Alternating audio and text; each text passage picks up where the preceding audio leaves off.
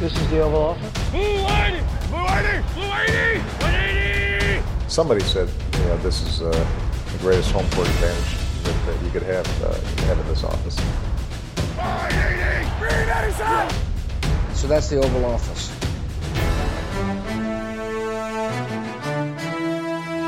Velkommen indenfor i det ovale kontor.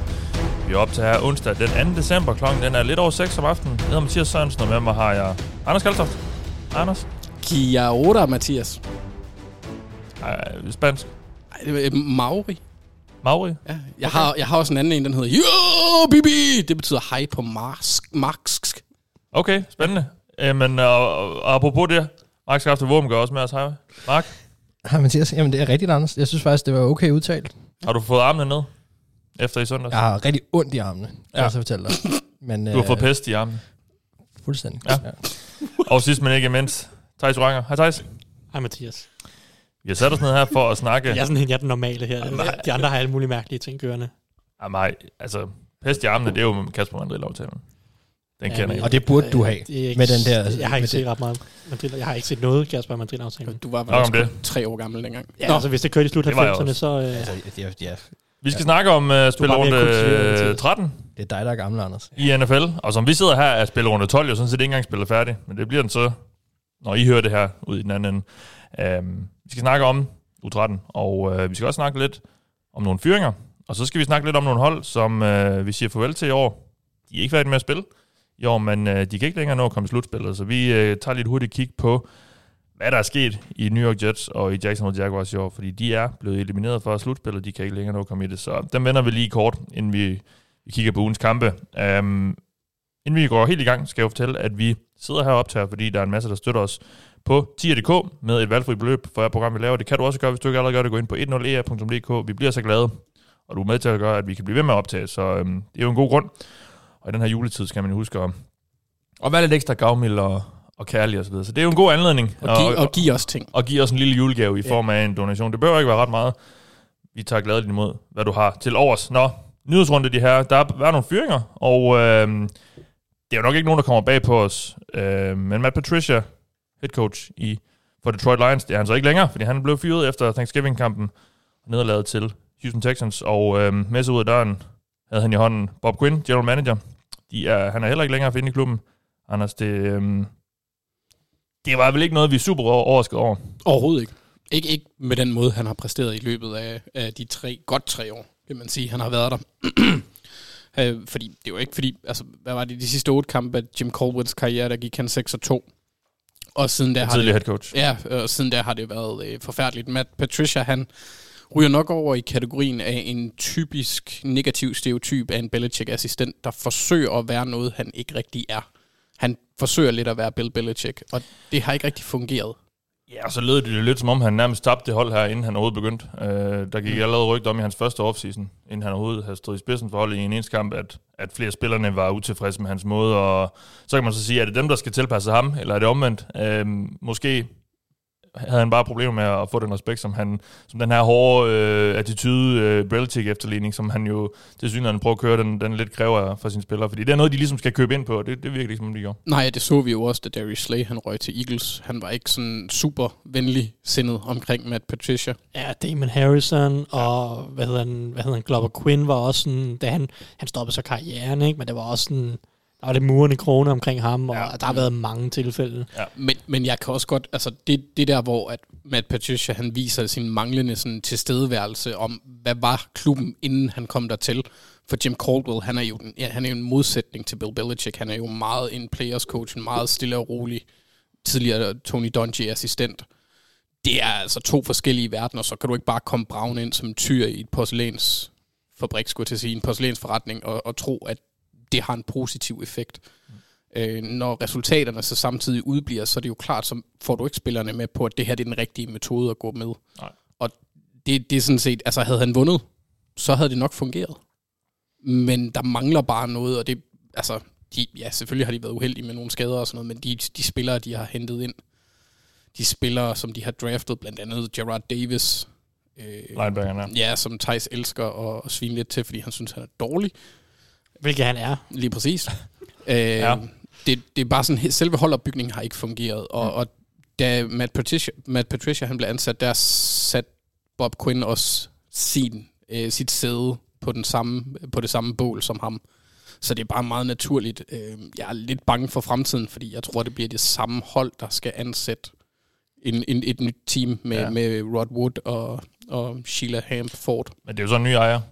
Ja, men Eller fra, fra samme familie, men fra Ford-familien, men, men, men en ny ejer. så er spørgsmålet, hvor, hvordan hun ligesom tilgår Ja. det. det. Det kan jo selvfølgelig være lidt anderledes, men Ja. Og ham Rod Wood, han er, hvad er det nu, han er, han er noget direktør øh, af art. ja han, han har været der i, i lang tid, men jeg tror, Ja. han er en Og er ligesom den røde præsident. tråd, den eneste røde tråd, der, har- der er igennem de sidste mange år i, i Lions, Ja. hvor de ikke rigtig har, har bedrevet særlig meget. Um, ja, det bliver spændende at se. Vi, vi, kan, vi kan måske snakke lidt om, hvad, man, hvad, man, hvad der skal ske nu i Detroit, og hvad vi synes, der burde ske. Om Skal man rive det hele ned, eller hvad skal man gøre? De har også en, en quarterback, en aldrende quarterback osv. Uh, øh, men det kan vi se, når vi har fået et præg lidt om, hvilken retning de går, når de, når de hyrer en head coach. Um, lad os lige tage til Florida, fordi general manager Dave Caldwell, han er blevet fyret i Jaguars. Og Mark, øh, det er jo heller ikke super overraskende. Det har godt nok heller ikke været kønt de sidste mange år i Jacksonville, men det er i hvert fald for mit vedkommende måske en smule overraskende, at, at øh, nu har jeg fuldstændig glemt, hvad headcoachen hedder. Hvad hedder han? Doug Marone. Han er, han, han, stadig, han stadig er der. Er han, bliver han øh, den sidste... Øh, det, det sidste sorte får, øh, som de kan give skylden, og så fyrer de ham efter sæsonen, eller hvad tror du? Ja, altså nu skal jeg jo snakke Jaguars lige om lidt igen, Ja. og, og der kommer vi ind på nogle af de her ting også, men ja, altså, jo, det, det, det, det der eneste, der var lidt overraskende, det er måske, det sker sådan midt i sæsonen. Det er ikke Mm. så tit, der bliver fyret GM sådan. Nej, Midt i- uden, midt i. uden headcoach i hvert fald. Ja, lige præcis sådan, men, men så vidt jeg har forstået, så foregik det sådan øh, forholdsvis fredfyldt, og, og noget, som de... Øh, som han tog en snak med ejeren om, og, og, og det var bare, som det var. Ja. Ja. Man kan sige, det var ikke nogen forskel for holdet i overhovedet. Og det er måske også fint nok at få... Jeg tror, han bliver fyret for øvrigt, fordi de andre hold begynder at fyre deres GM's nu. Ja, så lige til at... Mm. Ja, Begynde, begynde søgning på den nye. Houston leder formentlig efter noget. Og, Lions gør, ja, Lions gør nu. og, og øh, der er en tredje, som Falcons. Falcon selvfølgelig har, Ja, ja, har været uden GM i, i Ja. længere tid. Ja, så det er nok et sweepstakes, de også vil være en del af. Ja, det er ingen grund til at komme bagud i den proces, og så kan man også sige, så kan man ansætte en GM, og så kan man ansætte en ny head coach, som GM har valgt. Ja, øh, og så er der en på et der. tidspunkt. Ja. Ja, som sagt, Mark, du, du får lov til at snakke lidt, uh, lidt Jacksonville lige om lidt. Uh, jamen, så gå, lad os lige kigge lidt på sidste runde, Thijs. Så alligevel, fordi uh, der er kommet lidt nyheder for dig, blandt andet, de sidste par dage. Draftbeat. Nyt, ja. uh, nyt draftmedik. Prøv lige at fortælle os lidt kort om det.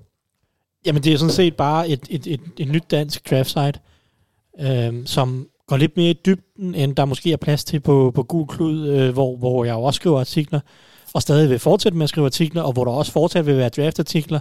Men Draftbeat er for dem, der gerne vil endnu mere ned i dybden i, i draften, og have en større viden øh, om mere specifik viden om spillerne, og om mange flere spillere.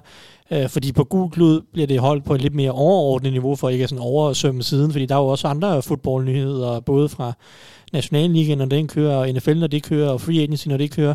Men på Draftbeat er der så plads til, at, at der er scouting reports på, på flere hundrede spillere, øh, og øh, forskellige, øh, lidt mere plads til spillerrangeringer, og, og mock drafts, og, og nyheder om Senior Bowl, og Combine, og alt mulige andre ting. Så det bliver, Og jeg har allerede taget hul, taget hul på det. Ja, vi har taget hul på det nu. Øh, Vi gik i luften her 1. december i ja, tirsdag. Ja.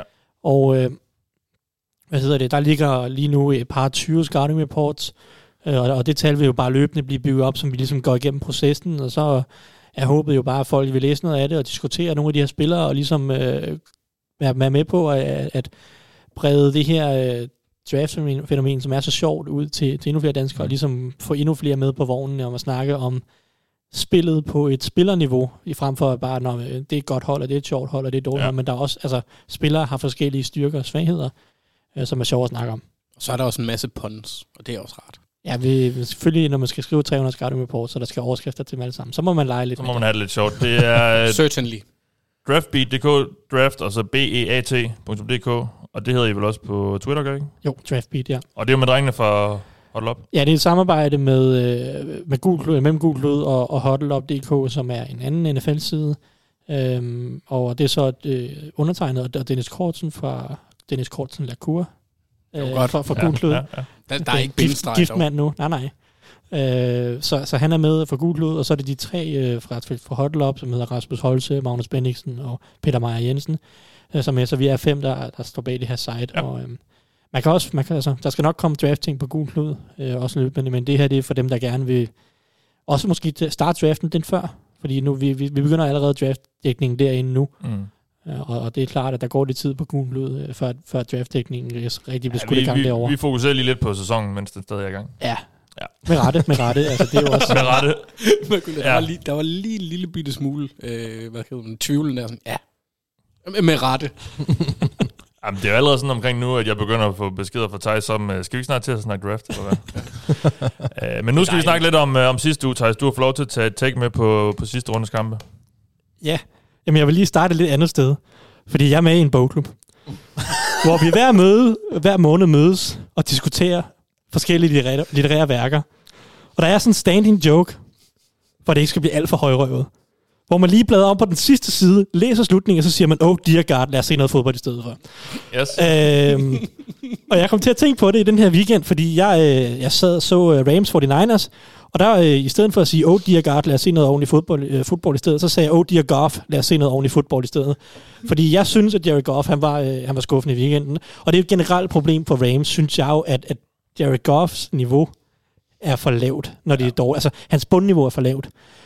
Og jeg synes, at jeg, nu vil jeg snakke meget positivt om Rams forsvar, og det har givet dem nogle gode resultater, men jeg synes, at det er ved at være noget tid siden, vi har set det her Rams-angreb rigtig levere noget, hvor man siger, okay, der vinder de på grund af angrebet. Det har lidt været kontrolleret fodbold på baggrund af et godt forsvar, og så løber vi bolden lidt, og så øh, scorer vi de her 25 point, og så er det nok, fordi forsvaret holder stand. Det mindede mig lidt om Dolphins-kampen, det her for Niners, altså en kamp, hvor, Ja. hvor det faktisk nærmest er angrebet, der taber kampen for ham på grund af Præcis, turnovers. præcis øh, for, fordi at bundniveauet bare er for dårligt Ja. for Goff, og jeg har bare brug for mere, hvis jeg skal tro på, at Rams skal gå hele vejen i år. Fordi det er sjovt, at de har et forsvar. På papiret er det heller ikke et dårligt angrebssæson, fordi de har nogle ting, der fungerer. Men det er bare et angreb, der falder lidt fra hinanden mod nogle gode forsvar, der, altså som jeg ser det, så, så, så øh, 49ers går jo helt op, og de respekterer slet ikke Rams øh, dybe kast eller noget som helst. De går helt op i ansigtet på receiverne og siger, okay, I får ikke lov til at kaste alle jeres åndssvage screens, og alle jeres korte kast til Cooper Cup, og hvad ved jeg, og så videre.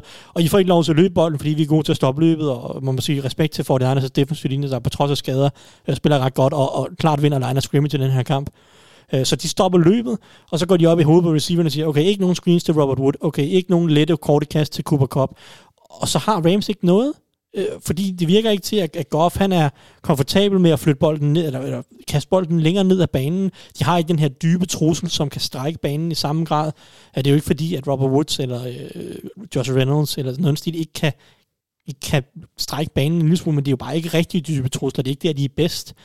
Øh, så, så når du har hold, der er dygtige nok på, på cornerback til at gå op i ansigtet på dine receiver, og når du har et hold, der så samtidig kan stoppe løbet lidt, så, så synes jeg bare, at Rams har, så bliver det alt lagt over i hænderne på Goff, der skal ud og lave nogle lidt svære kast og nogle lidt svære reads. Det synes jeg bare ikke, han har været i stand til øh, på nogen som helst måde. Altså vi ser jo, at mod Buccaneers, hvor han, der var så noget succes der mod et ordentligt forsvar også, der har han jo den øh, korteste, altså hvad hedder det, han kaster bolden kortest ned ad banen af alle quarterbacks i den runde, øh, altså i, i 11. spillerunde må det så have været, øh, forrige spillerunde mod Buccaneers, fordi Buccaneers de tillod, at især Cooper Cup kunne få en masse små korte kast, og så kunne han øh, flytte, flytte kæderne derfra, der var også nogle screens til Robert Woods og så videre.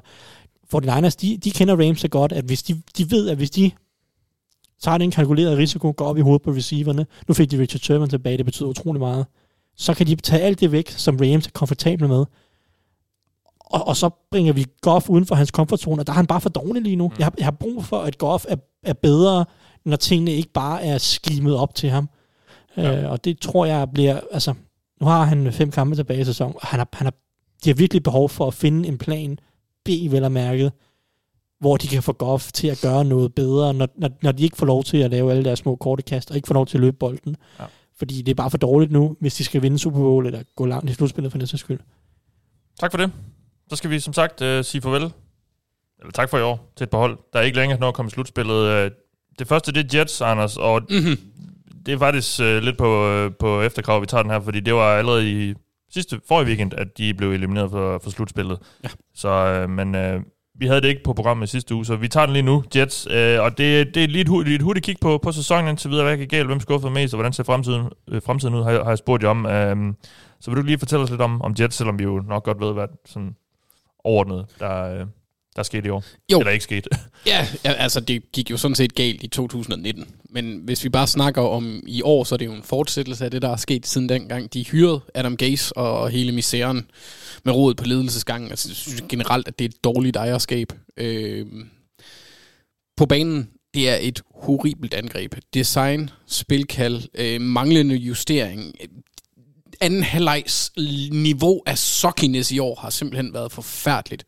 Ja, var det mod Dolphins, hvor de havde fire yards i anden halvleg eller sådan noget? Det var Ja, noget stil, ja. fuldstændig latterligt. Øh, Sam Darnold, når han ikke har været skadet, så er han regresseret.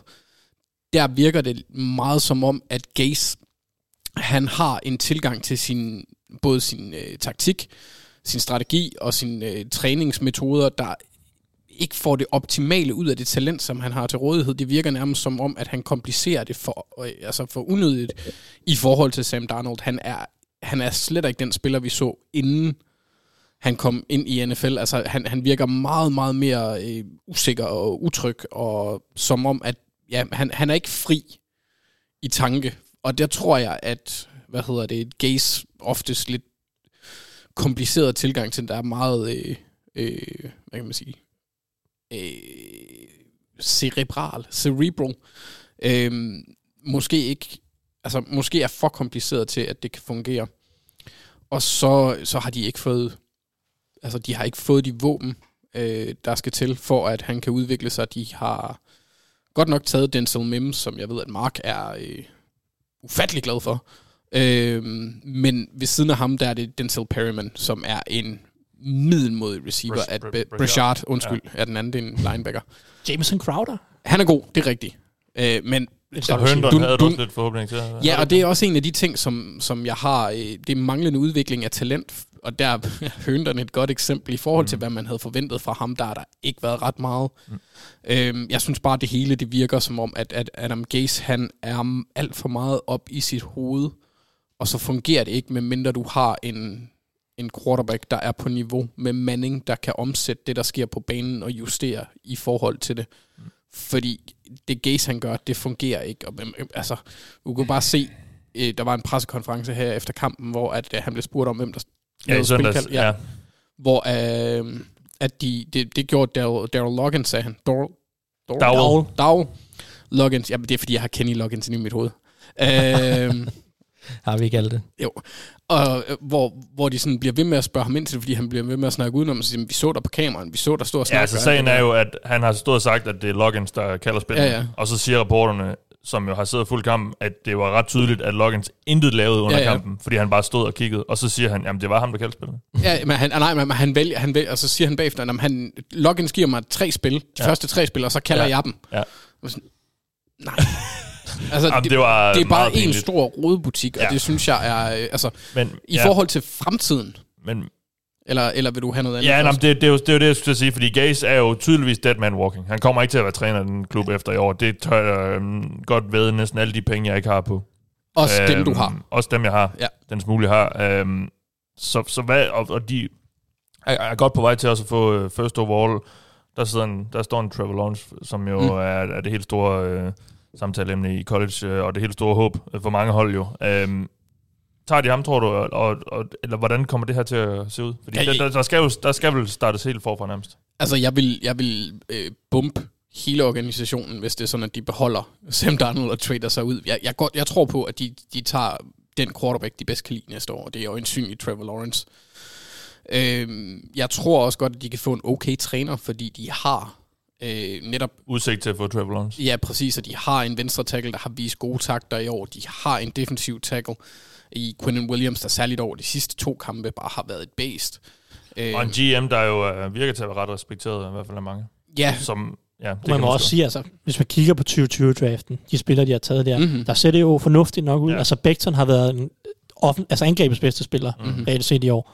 Og der er også, de har også fået bidrag fra andre spillere. Nu kommer Denzel Mims ind og viser lidt, og Ashton Davis starter på safety. Ikke fordi han har været hverken god eller dårlig eller noget som helst. Marcus May er der jo også stadigvæk, og han er jo også Ja, men han er så free agent næste ja, år, ja, men, jeg. men de har altså, penge nok. det 2020-draften ser fornuftig ud. Så fremtiden ser jo egentlig lys ud, men det kan den jo så også kun, fordi det kan nærmest ikke blive meget værre end det er nu. Ja, det, det, det, er en meget, det er en meget god pointe, Mathias. Det er astutely noticed. Ja. Ja. Øh, men ja, det synes jeg. Øh, jeg vil selvfølgelig stadigvæk sige, det er Jets. Det er stadigvæk Johnsons, der ejer det. jeg skal se det, ligesom du plejede at sige med, med Cleveland Browns. Jeg vil se det, før jeg tror det. Ja. Øhm, men der er der håb for Jets-fans derude. Ja.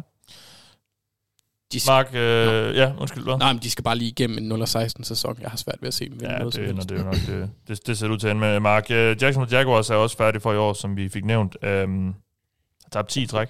Ja. Og øh, ja, det er jo bare noget rod, og som sagt, Dave Caldwell er rod. Øh, hvad, hvad, hvad gik der galt i år?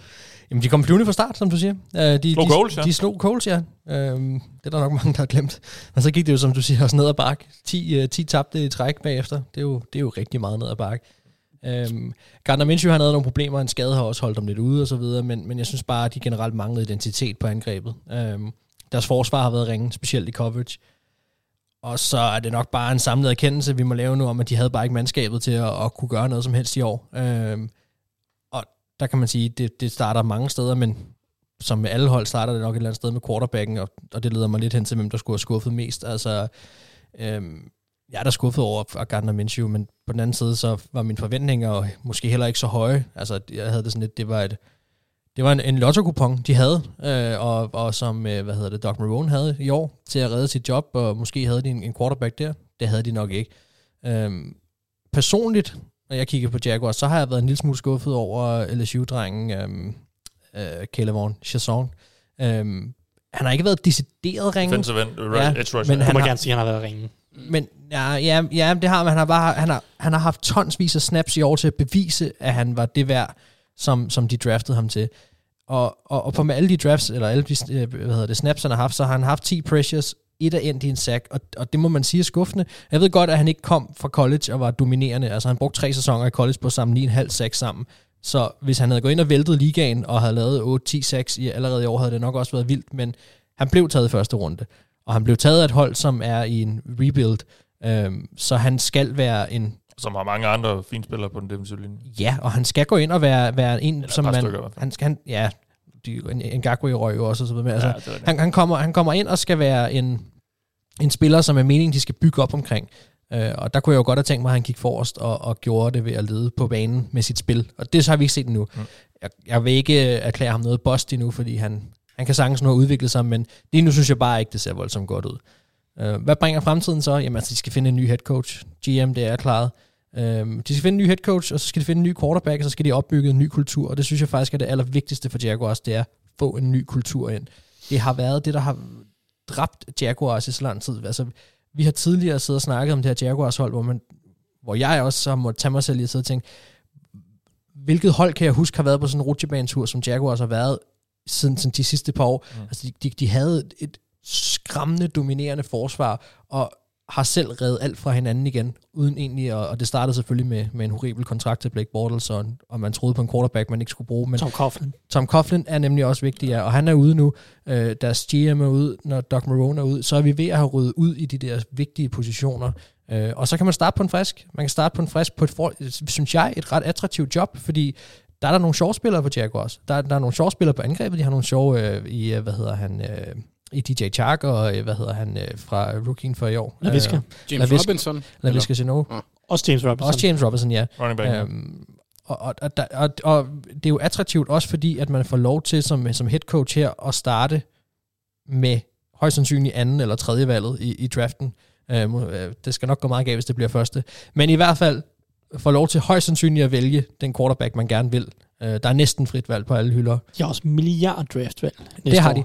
Men ja, lige præcis. Og, og, og det er jo det, der er interessant også der, og det, ja, det vil jeg også komme ind på, de kommer, de har igen nemlig også to første rundevalg og to anden rundevalg osv. Altså, der, der er en masse ting her, som er enormt attraktivt ved at tage jobbet i Jacksonville, fordi at, at man får lov til at starte en ny kultur, man får lov til at vælge den quarterback, man gerne vil, man bliver ikke sat ind i noget, og, og, og der er nogle sjove spillere der. Jeg kunne godt se Jaguars allerede næste år, hvis de får fat i en, en sjov rookie quarterback, gå ind og være spændende på angrebet, og gå ind og være lidt frisky, og gå ind og være et hold, som man begynder at tale positivt om igen. Um, så jeg synes, fremtiden faktisk ser, ser rigtig lys ud for, for Jacksonville, på trods af, at det lige nu ikke ser særlig pænt ud, så synes jeg, at de har, de har fået taget, de har taget nogle gode valg i forhold til at rydde op. Nu mangler vi Doc Marone.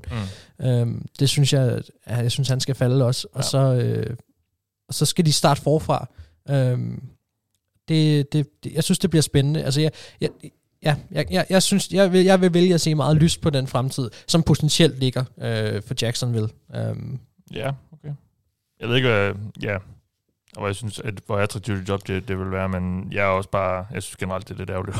Jeg, jeg, jeg, synes, der, jeg, Jeg tror, det er meget attraktivt.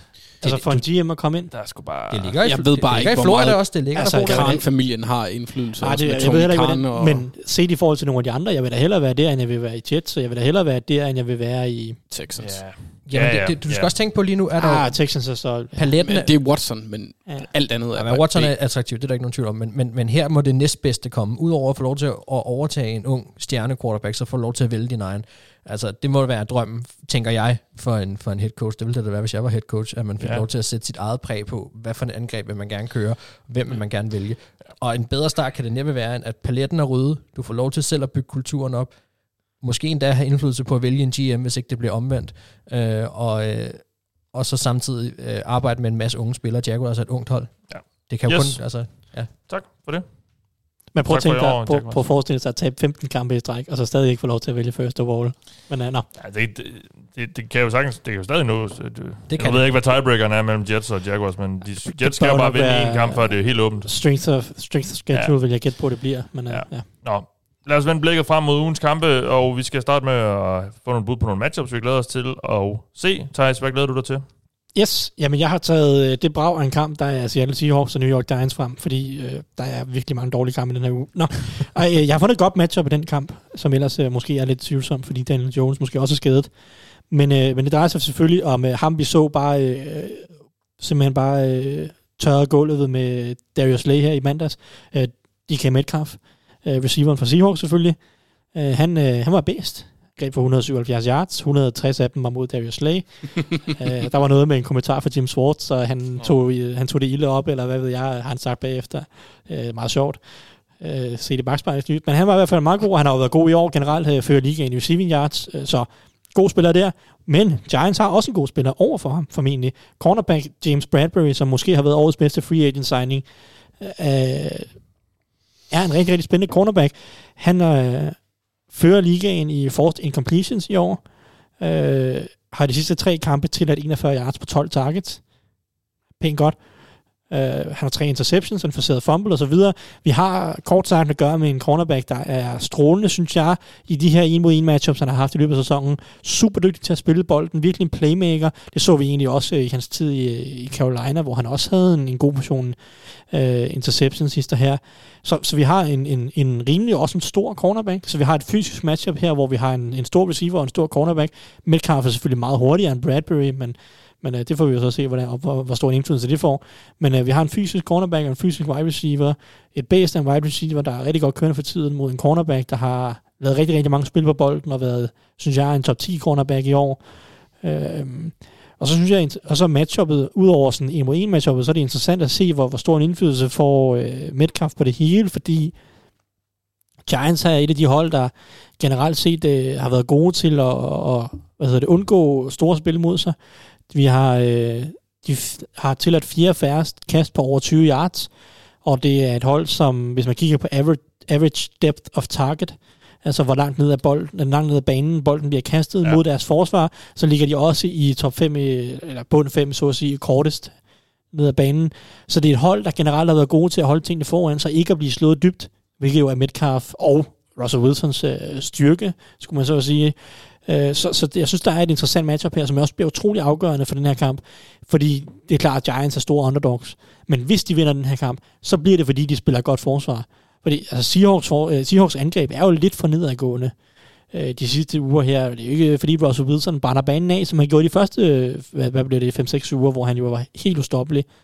Øhm, så, så kan man gå ind og tage DK Metcalf lidt ud af kampen med James Bradbury, så, så, skal, så kan det godt være, at Tyler Lockett selvfølgelig har en god kamp, men hvis, hvis Metcalf og Lockett ikke får en stor indflydelse, så har Giants jo godt løbeforsvar, så kan Seahawks måske godt få lidt svært ved at, at, at flytte bolden, og så kan kampen godt blive tættere, end man lige umiddelbart skulle tro, øh, når man ser et øh, hvad, ved jeg, 4-8 mod 8-4, eller 9-3, Ja, ja, eller hvad ja. Seahawks er.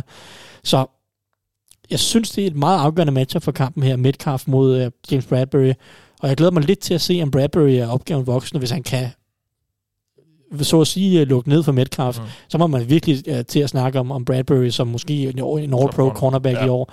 Uh, der er, altså, det er i hvert fald kun en, en to cornerbacks måske, som jeg synes har været absolut bedre end Bradbury. Det er i hvert fald ikke mange i år. Mm.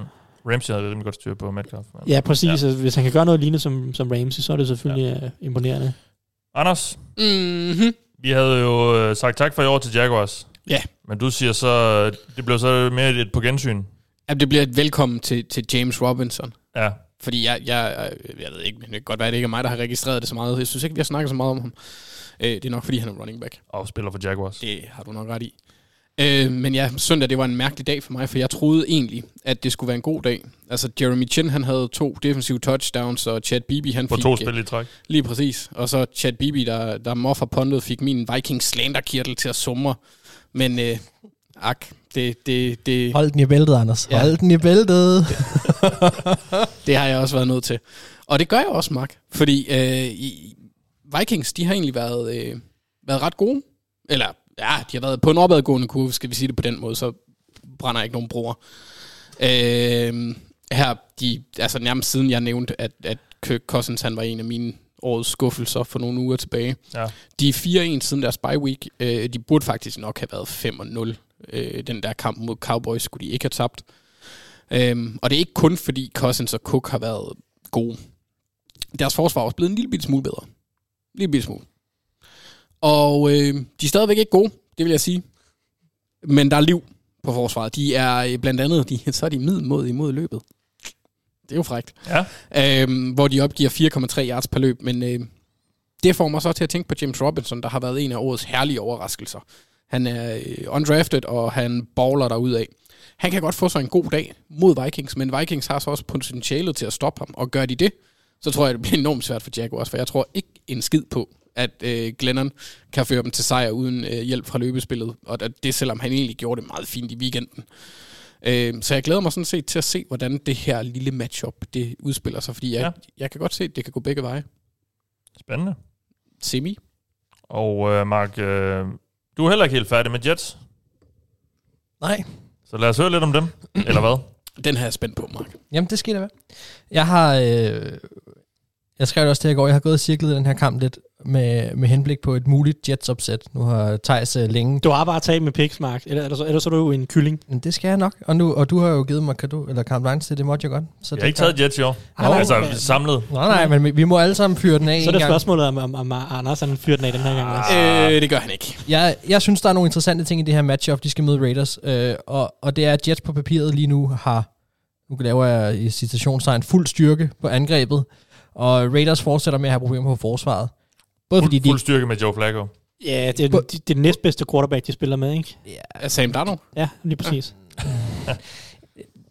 Ah, ja, lad os nu se. Ja, ja, ja, ja, ja, ja, jeg, jeg, jeg, ja, nej, men jeg er lidt enig, men så, ja, nej, jeg gider ikke helt alligevel være Det med på er, det er den. hårdt for ting, Mark elsker i år. Sådan Ja. ja. Sam Darnold, Denzel Mims, Vikings. Nej, det var ikke så meget godt lige nu. Nå, det er også lige meget. I hylder mig ud af den, det er godt klar over. ikke? Jets har fuld styrke, næsten, på, øh, på papiret, og Raiders fortsætter med at have problemer på forsvaret. Og det er både fordi, de ikke kan ramme modstanderens quarterbacks, men det er også fordi, de er rigtig ringe i deres secondary. Darnold, han kom tilbage i, øh, i sidste uge. Hvad griner jeg af? Så de kan De ingenting. er bare dårlige, det er det. Det er dårligt. Ja, ja. Det er det, jeg jeg siger. elsker bare det var, formuleringen. det var den der klassiske formulering med, de har ikke noget pass for, så ikke kompensere det med ikke at have nogen secondary. Og det er fuldstændig det, der sker.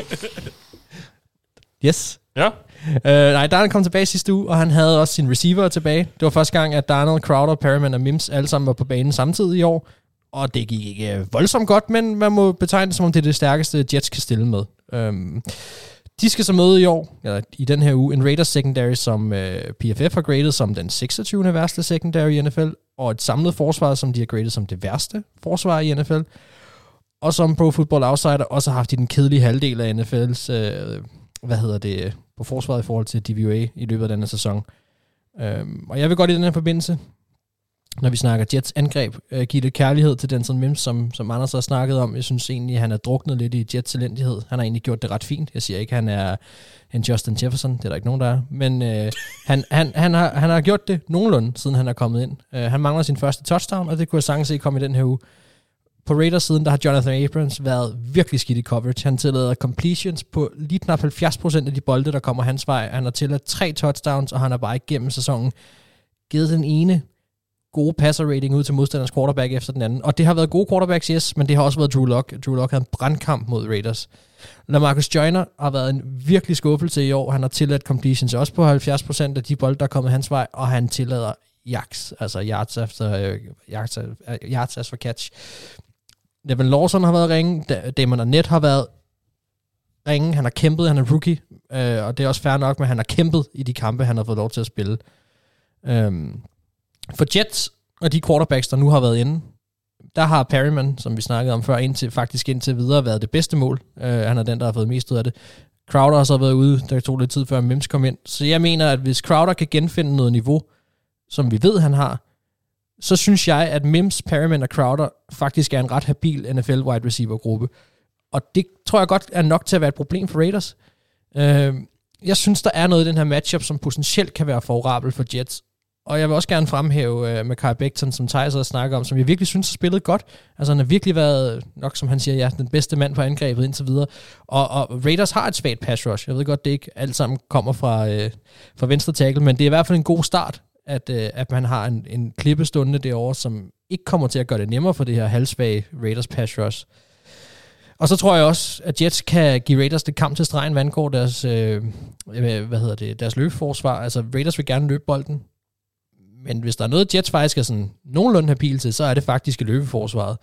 Øh, så jeg kunne godt forestille mig, at de måske kunne bryde den offensive rytme lidt hos, øh, hos Raiders, og det kunne give dem chancen. Øh, og så er der jo selvfølgelig at sidste år, det er vi nødt til at tænke på, der slog Jets også Raiders. De ikke bare slog dem, de lammetede dem. Så lad os nu se, om uh, Gaze ikke er lidt Gruden, kryptonit. Jeg siger bare, hvis, hvis Jets på noget tidspunkt skulle vinde i år, så er det den her kamp, jeg har i hvert fald cirklet til, at, ja. at der er en, en mulighed. Og jeg synes, med de sidste par uger, sådan som tingene har udfaldet sig, og den måde Raiders har spillet på, så er der en chance for, at det kan lade sig gøre. Og jeg synes, det er, der er selvfølgelig en chance hver uge, men jeg synes, den her chance er en, er en lille smule større, end den har været øh, tidligere for, øh, for Jets. Raiders er stadig det bedste hold. Altså, ja. Men altså... Sætter Raiders var fremragende i weekenden. Hold op en præstation. Uh, ja. Jamen, jeg synes virkelig, det er en af årets mest unikke præstationer. Mm. Men det går vi videre. Why? Why? Why? Why? Why? Why? Jeg, kan-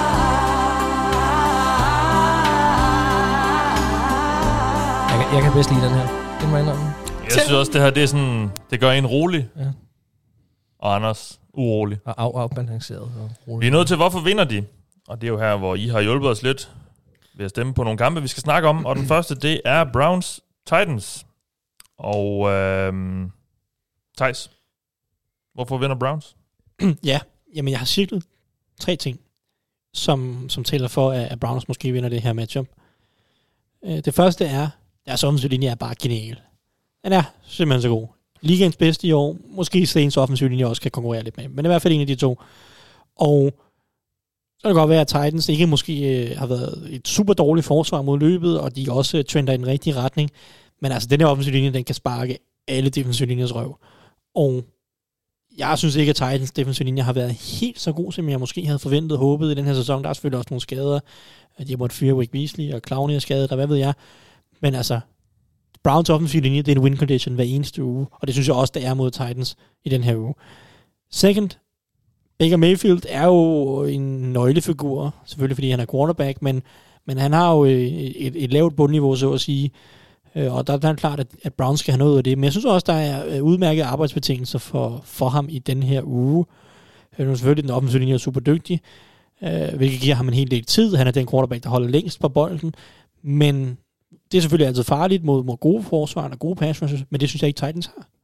Titans har den næst laveste pressure percentage i ligaen, og når jeg sidder og kigger på det her Titans defensive linje, eller Titans forsvar, så er der, så er der ikke en eneste dominerende pass rusher på det her forsvar. Jo jo, øh, Harold Landry er der en OK spiller, der kan komme med noget pres en gang imellem. Det samme kan sige som om Jeffrey Simmons, der stadig er ung og skal lære, men det er ikke dominerende pass rusher, og altså mod Browns super gode defensive linje, det er svært at, over, det er svært at se Titans defensive linje overtage den her kamp og få pres på Baker Mayfield. Og så er det godt være, at, at vi har talt Baker Mayfield øh, meget ned i det her program, øh, og, og det er også med rette i perioder, fordi som sagt, bundniveauet er for lavt, og der bliver misset nogle mærkværdige kast for tid til anden. Men der bliver også leveret nogle gode kast, og det offensive system hos Browns er rigtig solidt, og for rigtig mange receiver og tight ends frie ned ad banen, giver Baker Mayfield nogle muligheder. Så når pass rush ikke kommer ind til Baker Mayfield, så, er der, så synes jeg godt, at Browns kan flytte bolden igennem luften, og, May, og Mayfield kan lave nogle spil. Som sagt, det synes jeg, der er mulighed for i den her uge, uge kombineret med deres gode offensiv og løbespillet, som nok skal være der igen. Defensivt er det ikke noget super godt Browns forsvar. Så jeg vil bare, jeg vil bare pege på Miles Garrett, som jo selvfølgelig har siddet ude de sidste to kampe. Mm. Så han kommer nok ind og er lidt ja, frisk i det. Han er, nok, han, er, han er nok klar til at komme ud og vise noget igen. Han har haft corona, ikke? Ja. Så øh, nu er selvfølgelig, jeg ved ikke, om han måske har været syg og øh, stadig har nogle, nogle eftervirkninger, men lad os nu antage, at han er tilbage øh, fit for fight. Øh, så tror jeg, der kommer en, øh, en, en ganske ilter herre ind på banen igen, og jeg synes, han har gode muligheder for at overtage den her kamp. Jeg synes, de store spil på det her Browns forsvar, de kommer frem næsten hver eneste gang. Ja, forhåbentlig ikke alt for ilter. Ej, han, han skal holde han skal sig væk fra modstanderen. modstanderen. Ja, det, det, må han lige, lad mig lige lade være med. Ja. Ryan Tannehill er også lidt mere sympatisk end Mason Rudolph, så det, jeg tænker, det kan lade sig gøre. Ja, altså, øh, skal heller ikke så meget til. Nej, det har du selvfølgelig ret i. Men jeg synes, han har gode muligheder i den her uge, Miles Garrett. Mm. Fordi en, en tackle duo bestående af Dennis Kelly og David Kingsbury, det er ikke skræmmende. Uh, de har selvfølgelig mistet til Titans, for de har mistet Taylor Lewan ja. tidligere i sæsonen. De mistede for to uger siden Ty Sambrelio. Så det er derfor, David Kessenberry var inde og spille venstre tackle her i weekenden mod Colts. Og selvom det gik okay, så er Miles Garrett bare en lidt anden kaliber pass rusher, end ja, næsten alle andre hold i ligaen ja. kan, kan mønstre. Så jeg synes, at der er gode muligheder for, at Miles Garrett kan komme ind og lave nogle af de her kampafgørende spil på forsvaret. Øh, nogle, nogle, forhåbentlig nogle sacks, nogle sack fumbles øh, i, i bedste fald, eller bare noget pres, som kan måske øh, betyde et, et, et vildfarende kast fra, fra Tannehill, og så kan der måske komme en interception. Men, men det, jeg tror, det er det, der skal til for Browns forsvaret for at holde styr på det her Titans-angreb. Det er, at der kommer nogle store spil, og der, har jeg, altså, der, der kommer noget, der, der er det Miles Garrett, der skal levere med den her uge, og har mulighederne for at levere den her uge. Så for mig er de tre ting, Browns offensiv linje, altid en mulighed for at dominere løbespillet, også mod Titans, fordi så gode Titans har ikke været på forsvaret. To, øh, Titans pass er dårlig, giver Baker Mayfield mulighederne for at levere nogle af de her kast, og ikke gå i panik, som han gør, når han, når han spiller dårligst. Og tre, Miles Garrett og hans gode arbejdsbetingelser. Og det er de tre grunde, der skal føre Browns til sejr den her uge. Motor. Mark, så lad os høre, hvorfor uh, Titans vinder. Jamen, Titans de vinder, fordi de kommer til at køre et, øh, et effektivt og balanceret angreb, og så har jeg noget mere tiltro til det pass rush, som der er for, øh, for Titans. Det er tit Derrick Henry, der løber med overskrifterne. Mm. ja. Men man skal ikke tage fejl af, at, det er du ret i. Man skal ikke tage fejl af, at, uh, at Titans faktisk kører et ret uh, balanceret angreb. Uh, hvis vi kigger sådan, hvor vi er nået hen på sæsonen nu, så har Tannehill 334 pass attempts, og Henry har 256 løbe, løbe attempts, løbeforsøg. Så de er faktisk forholdsvis balanceret. Uh, Titans er lige nu det tredje mest effektive angreb i NFL, og det er blandt andet fordi, at, uh, at de har fundet en fin balance, synes jeg, men også fordi de har nogle spillere, som er decideret matchup mareridt. Altså, AJ Brown er et monster. Uh, og jeg må igen påpege, når vi snakker Cleveland Browns her, deres cornerbacks, det bliver et problem. Uh, han bliver et matchup-problem for Titans, og jeg kan ikke se, hvem der, er, der skal stoppe ham. Corey Davis havde en god kamp i sidste uge, så vi også, og, og jeg tror, det fortsætter mod Browns, hvor der er pivåbent i secondaryen. Jeg har slandret den her Browns øh, secondary knocked i år, og jeg gider ikke blive med at gennemgå deres tal, øh, så der må man finde en anden podcast, hvis der er. De passer nogenlunde stadigvæk. Men Titans, de kan vinde den her kamp ved at spille fysisk og vinde blandt andet på ydersiden. Øh, men de får problemer, øh, hvad hedder det, men hvad hedder det, øh, men Browns får også problemer, tror jeg, med at, øh, med at stoppe løbet, øh, og det skal man kunne, hvis man gerne vil slå Titans.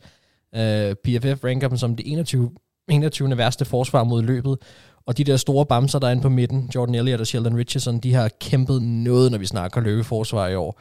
Og med en forholdsvis svag linebackergruppe og en safety dude, der heller ikke bidrager voldsomt meget, så bliver det rigtig svært for, for Browns at komme til at stoppe løbet. Og der er grobund for Henry.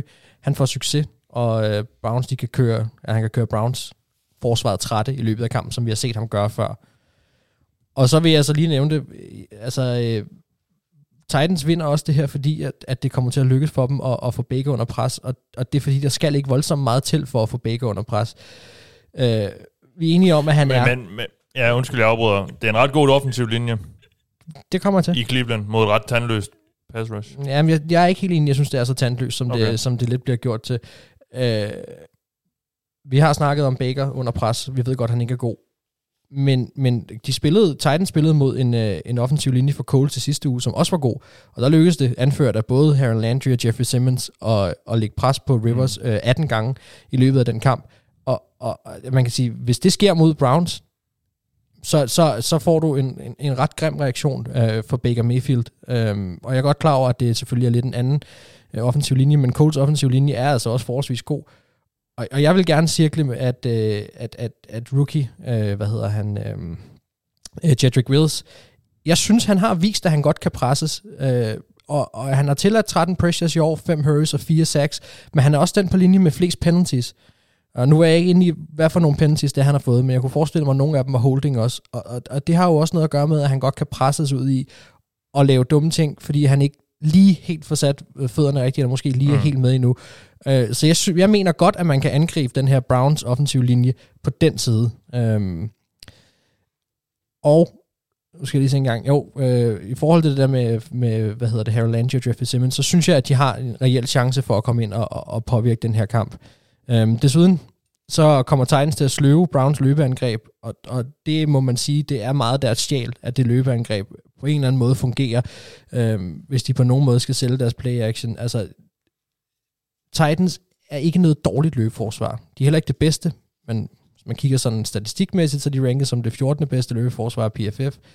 Og det er, fordi der er bidrag fra spillere som deres uh, safety, Kevin Byard, uh, det er Landry Simmons, det er Daquan Jones ind i midten også. De er alle sammen sådan forholdsvis solide mod løbet.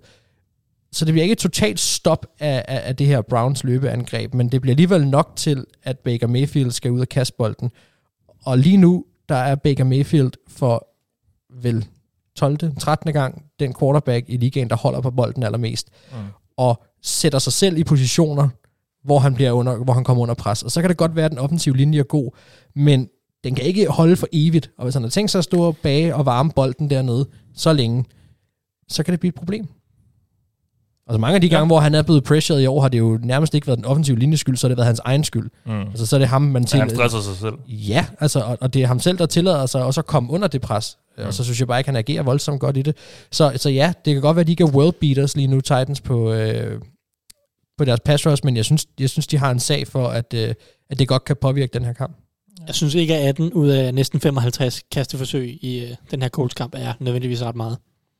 18 pressures, vil jeg mærke, som du sagde. Nej, men det er da okay, i forhold til, at, at de ikke skulle være world beaters, og Coles også har en god offensiv linje. Altså, jeg siger bare, hvis der kommer Ja, 18... men Den har vel det lige så god i år, som hvis det du- måske. Ej, og det var uden Costanzo og Ryan Kelly i stor del af Det er kampen. rigtigt, men jeg siger bare, hvis du kommer til at ligge plus 15 pressures på Baker Mayfield i den her uge, Det gør de det, ikke. det er, jeg, jeg har set. Så mange gange kaster Browns. Jeg vil- sige en Nej, ting. En, Det en kan man ting, ikke håbe for dem i hvert fald. Jeg er lidt skuffet over, at du ikke fokuser- fokuserede på uh, Sione Takitaki og sagde, det er Takitaki time. Det ville jeg godt have haft. Ja, Okay. Men, men, men Vi skal så videre. skal han jo være god først. ja. Øhm, Rams Cardinals skal vi snakke om nu, og Anders, du kan jo få lov til at starte med at fortælle os om, hvorfor Arizona Cardinals de vinder. Ja, jeg synes, øh, for anden uge i træk har du været lidt en numse over for mig, Mathias. Hvorfor det? For det her, det er virkelig et dårligt matchup at skulle tale for. Den er, den er super svær. Øh, Om det er to hold, der ikke er sådan mega godt kørende for tiden. Er det ikke? Ja, der, der kan, alt, alt kan vel ske. Så længe de har Kyler, så kan alt ske. Problemet er bare, at Kyler han har ikke været sig selv over de sidste to uger. Øh, han blev skadet øh, mod Seattle, og siden da har han ikke rigtig løbet bolden super meget. Han har øh, over de to kampe løbet den 10 gange for 46 yards. Det er øh, ikke ret Kylersk, og det er meget... Øh, Arizona de er afhængige af, at han løber bolden, for at de kan få det angreb til at fungere, er det middelmodigt at bedst. Øh, så den skade, den er lidt bekymrende. Øh, så ja, han er blevet taget af skadeslisten i, i den her omgang. Så jeg går til den med den tanke, at han er tæt på all go. Mm. Øh, fordi Cardinals de er nødt til at bruge hans ben. Øh, med hans aktivitet på jorden, der får Cardinals flest øh, yards per løb i ligaen. Det, de får 5 yards lige ud. Øh, problemet er så lidt, at som Thijs han har gennemgået tidligere, så er Rams forsvar egentlig bygget til at ødelægge Cliff Kingsburys øh, angrebsstil. Og det er så her, hvor at Kylers atletiske evner, de skal komme i fokus, fordi han er exceptionelt til selv at skabe øh, løbende, og det kan godt udnyttes mod Rams. Øh, de for, jeg forestiller mig, at Jalen Ramsey han kommer til at sidde på DeAndre Hopkins meget af tiden. Det vil sige, det er noget, i hvert fald en delvis man coverage, der kommer til at køre, så kan Kyler Murray godt gøre skade, fordi de linebackers, som øh, Rams har, er ikke, ikke, ikke voldsomt gode. Øhm, men, men umiddelbart så, så taler Cardinals scheme ikke sådan rigtig meget til at slå Rams. De bliver nødt til at forsøge sig, eller det kan være... De forsøger sig, hedder det med, med måske nogle counters og nogle, øh, nogle lidt øh, zone splits løb sådan lidt på ydersiden, fordi det er der, de dikterer, øh, hvad hedder det, Rams forsvar dikterer, at du kommer mod ydersiden, og så har linebackers fri til at, at, at lave taklingen. Men det, det kan, Cardinals de kan godt få sådan en semi-succes med at løbe bolden her. Særligt, øh, hvis de får Murray i gang, så kan de få rimelig succes. I luften, der tror jeg, at de bliver meget afhængige af, at det bliver de øh, sekundære spillere, der laver øh, spillene. Og her har jeg fokus på Christian Kirk, som har øh, tendens til at have en kamp indimellem, hvor han, hvor han virkelig spiller godt. Og det, det gør han i den her uge mod Rams. Han, øh, han, han finder de huller, som, som det forsvar efterlader. Igen, øh, jeg tror godt, at DeAndre Hopkins, han kan vinde en del ja, ikke en del, det lyder for meget, men han vinder måske halvdelen af de med en mod en matchups mod Ramsey. Han har ikke haft sådan umiddelbart super meget succes. Det har været blandet, da han spillede for Jaguars, uh, Ramsey, og uh, da DeAndre han så var i Houston, da ja. de var i division sammen. Men jeg tror godt, han kan vinde lidt, men jeg tror ikke, at det bliver ham, de skal vinde igennem. Derfor har jeg fokus på, at uh, Christian Kirk han får en god kamp.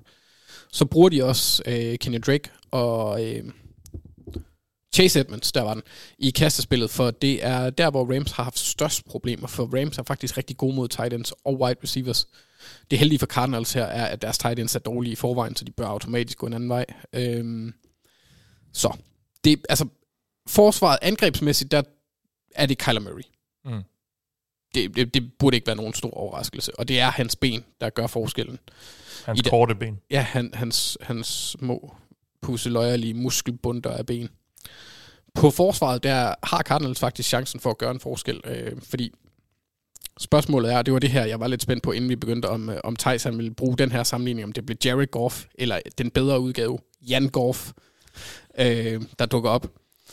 Og, og han, han har bare været op og ned, og det tror jeg godt, at, øh, at Cardinals skal udnytte, for de har været, altså, hvis jeg ikke husker helt galt, øh, da vi nævnte, at, at øh, hvad hedder det, eller da Chandler Jones gik ud med en skade derom, mener jeg også, at Mark han var inde på, at det, det var slemt. Det var ikke så godt. Det har faktisk ikke, og det tror jeg måske også, vi alle sammen var generelt, det er jo en god spiller, men det har, de har faktisk været overraskende godt. Øh, middelmådigt stadigvæk, men, men det er i den anden, altså det, det går ligesom med Vikings går i den gode retning.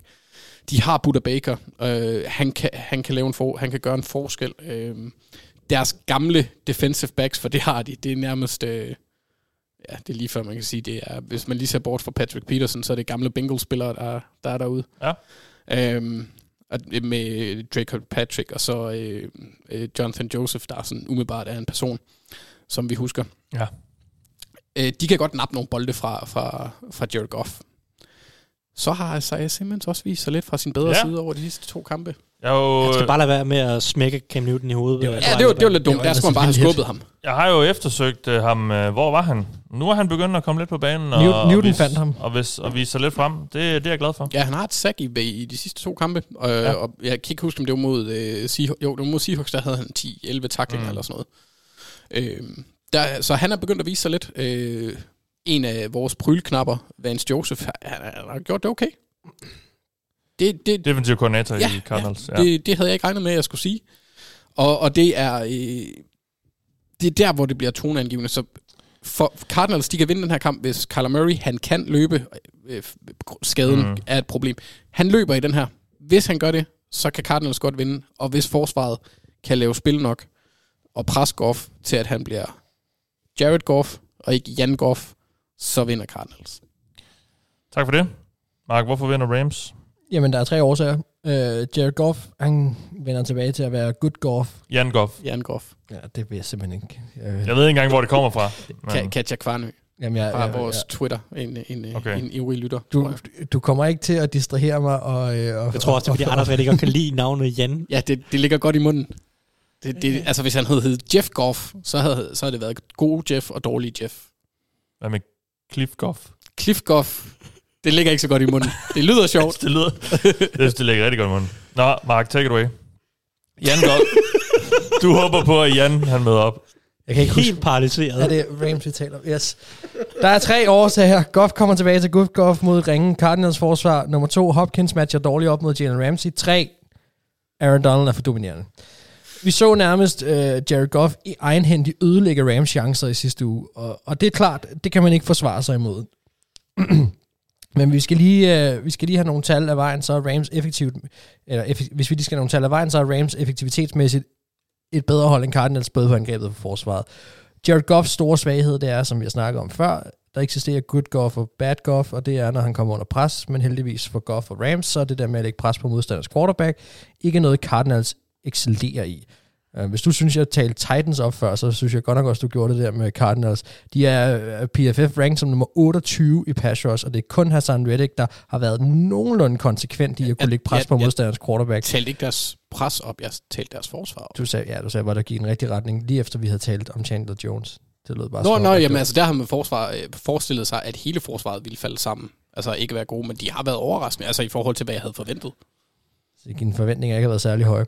Nå, Hassan Reddick Var de heller ikke. Det er Vance Joseph, der har været nogenlunde konsekvent i at lægge pres på modstanders quarterback. Hans pressure stats er, øh, han er 29 pressures, han har haft i år. Det ranker ham faktisk også som den 29.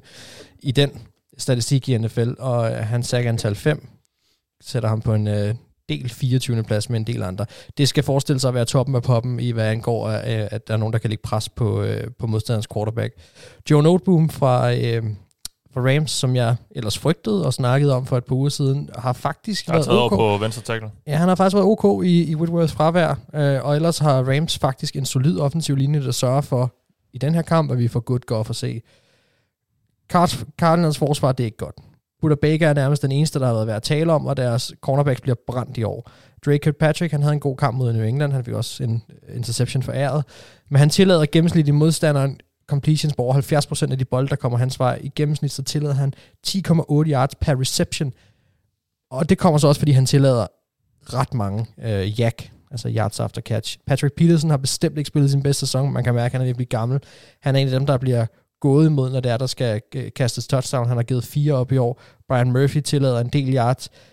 Det tegner bare rigtig godt for Cooper Cup og Robert Woods, fordi de er begge, dygtige, begge to dygtige til at skaffe en masse yards after catch øh, og lave de her store spil. Og de er også gode til at lave spil, når der skal skaffes første down, og når der skal rykkes linje. Og det, det, kommer, til, det kommer Rams til at trives i i den her kamp. De Andre Hopkins over for Jalen Ramsey, det er en fed matchup. Øh, og Hopkins er, hvad kan man sige, siden øh, uh, Hale Murray kom en lille smule ned på jorden igen, og han kommer til at blive der i den her uge. Ramsey har efter uh, uge 1 virkelig spillet godt. Uh, og siden uge 3 har han ikke opgivet en touchdown. Det kommer han heller ikke til i den her uge. Og så skal vi lige nævne Aaron Donald. Han fører ligaen i sacks, forserede fumbles og pressures. Han Han har, været, nasty i søndags. han har været ustoppelig igen i år. Og han får, næsten deres røv. Ja. Ja. Ene mand. Ja, men han får selvfølgelig en rolle i den her kamp. Det vil være utopi at tro andet. Uh, Kyler Murray, han holder bolden 22 længst af alle quarterbacks, og med Ramsey på Hopkins, som jeg vil forvente det meste af kampen, så kommer han til at lede længe efter sit yndlingsmål, og det tror jeg giver Aaron Donald chancen for at dominere. Og ja, ja, jeg ved godt, Kyler Murray er svær at fange, men hvis man lige skulle smide en femmer på en, som måske havde chancen for at kunne gøre det, så tror jeg vel ikke den på Aaron Donald. Jeg bliver lige nødt til at sige, at Arizona er altså ikke et dårligt forsvar. Det, det er de altså ikke. De er det 11. mest effektive i ligaen. Det er ikke dårligt. De matcher rigtig dårligt op imod det her Og Rams. det, er en, det er en anden sag. Jeg ved ikke, om de matcher dårligt op mod angrebet. Men på den anden side, der bliver de smadret. Jeg har brug for Kyler Murray og Aaron Donald i en sådan, hvad hedder det, en oktagon. Bare løbe rundt og se, om det, men, bare se, om Aaron Donald kan fange Kyler Murray. Bare, ej, det har jeg virkelig brug for. Jeg vil sætte mine penge på Aaron Donald. Ja, men det tror jeg også. Men ej, det kunne være sjovt. Ja, det vil jeg godt nok. Der var også en punkt To på et tidspunkt i søndags, hvor jeg var sådan, jeg så Red Zone, og så gik jeg fra at se Mahomes kast øh, touchdown nummer øh, 17 eller sådan noget til Tyreek Hill, virkede det nærmest som om det var. Og så det næste klip, det var Aaron Donald, der for tredje spil i træk nærmest, tror jeg, sækkede, øh, Mm. Ja, hvad var det, de spillede mod? Det var, Så øh, 49ers, det var, ja, så Mullins. ja. Så jeg bare sådan, jeg var lige ved at, jeg tænkte sådan, kan vi ikke bare hvert år give MVP, og Defensive Player of the Year til de to, og så give nogle andre, nogle andre priser, fordi det er unfair. Øh, de andre, hvis, hvis ret skal være ret, er der ingen andre, der burde vinde de to priser. Så Vi skal have længe, indført en fighter-pokal, så længe de er i ligaen. Jamen, det er det. Altså, jeg at de, de er jo så vanvittige. Ja, det er tosset. Jeg vil, jeg vil altså sige, de er heller ikke noget godt forsvar. Det bliver vi altså nødt til lige at holde fast i. Hvem? Cardinals. Individuelt er, er der så mange af de spillere, som spiller på nøglepositioner lige nu, som spiller dårligt. Lad os gå videre. Synes jeg. Men mindre du har mere til Rams? Mark? Ikke andet end de vinder. Nej, godt. lige fortalt, hvorfor? øh, vi tager den sidste. ja, ja, ja, ja. og tak for det. Vi skal til den sidste kamp. Det er øh, Colts Texans. Og øh, Thijs, du har fået lov til at fortælle os, hvorfor Colts vinder. Ja, mange tak. Det er måske ikke så svært. De er store favoritter, så ja. argumenterne er bare øh, svære at finde til Browns, må Ja. ja. indrømme. Øh, lad os starte med, lad os starte med, bum, bum, bum. skal vi starte med Colts angreb. Øh, det her er et, et, et Colts angreb, der trods alt øh, De, de skuffede os jo i søndags. skuffede os lidt i søndags. Øh, det er jo det, det er. De Colts er... Men var også uden det Forrest Buckner, men alligevel. Ja, altså, De- det var mest de deres fik forsvar, der, der, Ja. fik en, der fik en endefuld. Øh, angrebet var ikke katastrofe, men, men angrebet havde det problem, som deres angreb har generelt, at når de skal ud og øh, forsere ting, og når tingene ikke lige er sådan i rytme og i, i system og sådan passer sammen, og de kan få lov til at tage det lidt i deres eget tempo, øh, for eksempel fordi de er bagud stort, så øh, begynder, synes jeg, det begynder at hælde lidt. Der Nå, var også en kæmpe forskel efter Castanzo, han røg ud, og så... uden tvivl. de har nogle problemer på den spil. Ja, ja. Og, og, og det er selvfølgelig et problem, men nu kan sige, Texans, i, forlængelse af det her, jeg gerne vil snakke om, Texans defensive linje er en af ligaens absolut dårligste, synes jeg. Mm. Uh, Watt er selvfølgelig meget, stadig en dygtig spiller, men, men resten er pivelendig, specielt deres uh, defensive tackles indvendigt. Og så ved jeg selvfølgelig ikke, om uh, hvad hedder, Ryan Kelly er tilbage, men den her Coles offensive linje, som nu har vi snakket om, det skuffer lidt, men altså, det er stadig en, en, en stærk offensiv linje. Det er stadig et angreb, der kan lige løbe bolden. Det er stadig et angreb, der løber bolden fornuftigt øh, og ganske fysisk. Jeg tror, de kommer til at simpelthen bare steamroll den her dårlige Texans defensive linje. Jeg synes, vi har set det gang på gang i år, at øh, Texans løbeforsvar slet ikke er habilt. Og så så det sådan set også, også mod Lions i en eller anden grad i anden halvleg, øh, hvor, hvor Lions kommer ud og løber bolden ret fornuftigt faktisk, øh, lige efter pausen, indtil at det går helt op i hat og briller til sidst for Lions. Men jeg synes, det er, det er et dårligt løbeforsvar, Texans kommer med, og det, det passer fint ind i Colts filosofi, som gerne vil løbe dem lidt for, for, øh, med, med deres fysiske offensive linjer, for ikke måske at, at lade Rivers lave alt for mange fejl. Derudover så er vi jo vi, vi ved med at snakke med det her med running backs og tight ends for, for, for Colts, men altså, lad os bare gøre det igen. Texans, øh, hvad hedder det, er i, i, hvad hedder det, et af de fem, eller i top 5 i tilladt yards til tight ends, top 5 i, i tilladt yards til, til, hvad hedder det, receiving, til, til running backs også. Så det er et hold, der, der har problemer midten af forsvaret. Deres linebackers er ikke super gode i coverage. Mm. Øh, og, og de har også, øh, udover Justin Reed, også lidt problemer på safety. Så det, det, det er ikke noget godt coverage hold i midten af banen, og øh, det tror jeg at igen, at Rivers og Colts vil være fint tilfreds med at udstille på linebackers og, og på running backs. Så vil jeg også sige en anden ting, som jeg altid, når jeg sidder og ser de her Colts-kampe mod Texans, jeg synes altid, Frank Reich, han bare tager det her Texans forsvar og river det rundt i manation. Uh, specielt synes jeg, at han udstiller gang på gang deres uh, man coverage tendenser. Uh, Texans kan godt lide at spille noget man coverage på ydersiden i, i, i perioder. Og jeg synes, jeg, jeg kan huske uh, både kampe for sidste år tilbage i 2018, hvor jeg synes, at det virker som om coach bare kun løber crossing routes mod Texans, og det virker bare hver gang. Og man sidder bare og tænker, kom nu Texans, hvornår, kan, vi, kan, vi, kan vi gøre noget her? Og jeg synes, at vi har set de sidste uger Michael Pittman være utrolig effektiv på nogle af de her crossing routes, og få en del af dem. Så, så jeg forventer en, en kamp, hvor at de igen vil prøve og med succes få gang i Michael Pittman på crossing routes, fordi Texans stadig ikke har fået nogle ordentlige cornerbacks øh, til at dække de her ruter op, eller bare generelt dække op. Nu er de så også Bradley Roby, han har så taget et eller andet ulovligt stof, så mangler de også en, deres bedste cornerback. Ikke? Mm-hmm. Så øh, hu hej, hvor det går for Texans. så defensivt for Colts vil jeg sige, jeg har jo sagt nogle gange, at sådan en zoneforsvar har det med at blive shredded en lille smule mod øh, gode, øh, gode quarterbacks, og det har vi måske også lidt set af Rodgers og Tannehill de sidste par uger. Øh, men jeg faktisk sige mod Deshaun Watson, jeg synes faktisk, at Deshaun Watson er svagest mod zone coverage. Fordi jeg synes, det tager noget af det. Altså, Watson er en utrolig aggressiv quarterback, der rigtig godt kan lide at, at lede efter det store spil, rigtig godt kan lide at scramble lidt rundt og gøre det forskellige ting.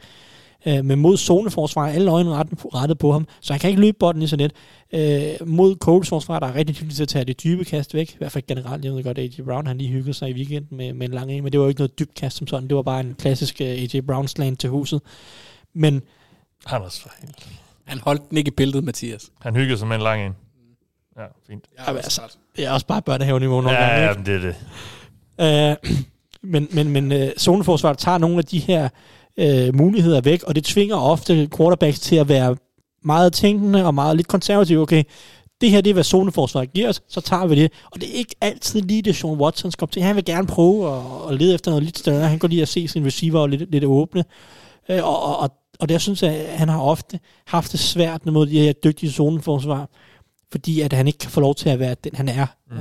Og han i stedet for skal være lidt mere konservativ. Det kan godt være, at han har udviklet sig på det punkt, fordi generelt er han bedre i år, end han har været tidligere år. Men, men sådan historisk set, så er det en god filosofi at spille coverage mod, mod Deshaun Watson, fordi det tager, øh, det tager noget af hans flair væk, Mm. og, og tvinger ham til at være noget, som han ikke synes er så sjovt. Så jeg synes, der er gode muligheder for også, at Coles forsvaret får ret pæn succes mod, øh, mod, mod, mod Watson. Men Tak for det, Anders. Øh, ja, du er jo kommet på en lidt hård opgave måske, men øh, jeg tog den med, fordi jeg også synes, Texans er jo livet lidt op Mm. på det seneste. Men øh, hvorfor vinder de den her kamp? Ja, øh, de vinder, fordi de har den bedste. Ja, den bedre quarterback i Deshaun Watson. Øh, Jeg synes, den er enormt svær, som Tyson lige er gået igennem. Der er ikke ret meget, der taler Nej. øh, sådan rent realistisk øh, for, at Texans de skal vinde. Fordi nu er det jo, hvorfor de vinder, så det skal jo også gerne bunde sig i noget, der kan ske. Ja. Øhm, så er det jo udover Bradley Roby, der er blevet suspenderet, så er Will Fuller også rådet den samme vej, fordi han også har fået et eller andet, som en læge, øh, han siger, en læge har givet ham, der sagde, at det var okay, men øh, det er første gang nogensinde, han har spillet 11 kampe i træk, som Monik, at der er en chance for, at der har været et eller andet. Plus, vi skal huske, deres strength and conditioning coach er Brian Cushing.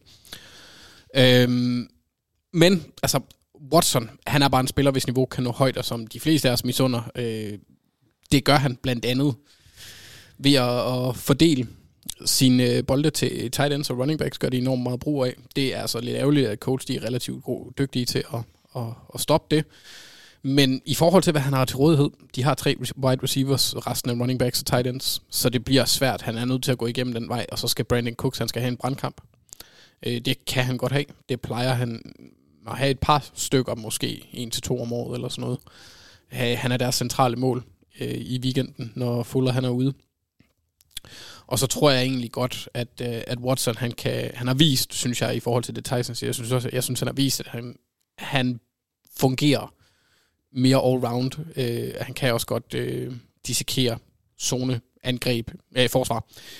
Øh, og så kan han også godt bruge fødderne korrekt, og i den her kamp, der bruger han dem primært som en øh, smokescreen til at forlænge spillet, ikke til at løbe, fordi altså med, med et zoneforsvar, det vil sige, at forsvar, så har forsvarsspillerne øjnene mod quarterbacken det meste af tiden, så det vil sige, det bliver ikke de store gains, øh, medmindre du er en atletisk quarterback som Lamar eller, eller Kyler, mm. der kan sætte folk, og det, det gør øh, det sjovt ikke. Han løber ind i dem som et beast.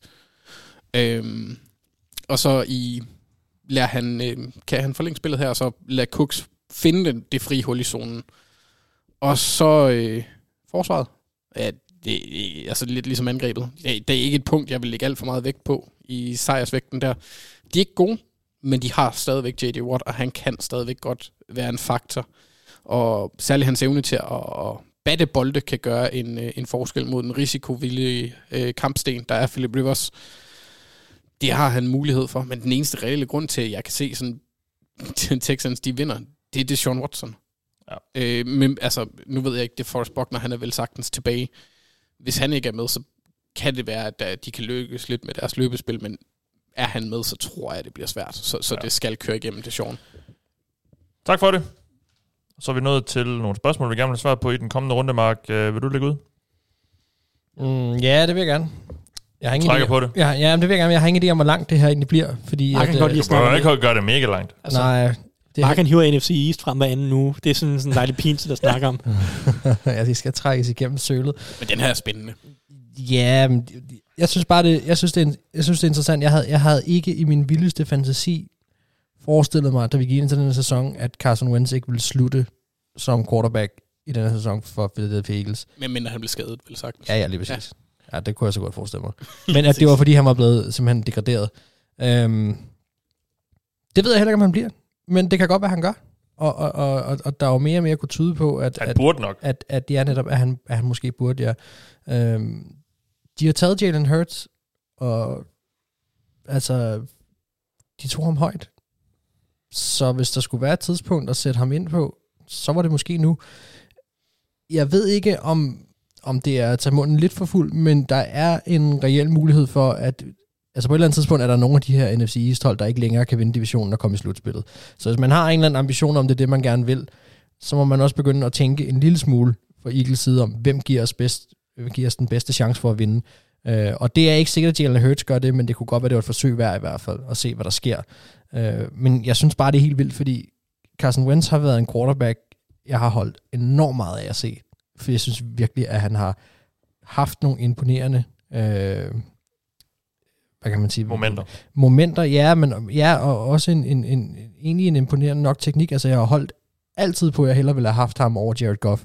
Altså i den, i den snak, der har været og, og, om, hvem, hvem af de to, man skulle vælge. Fordi jeg synes, at der var så meget mere nu laver jeg anførselstegn igen, rigtig quarterback i, i Carson Wentz. Altså han, han kunne lave en masse hero plays, men, men jeg synes også bare, at han havde så mange flere egenskaber, end, end Jared Goff havde, øh, som, var, som var mere en system quarterback.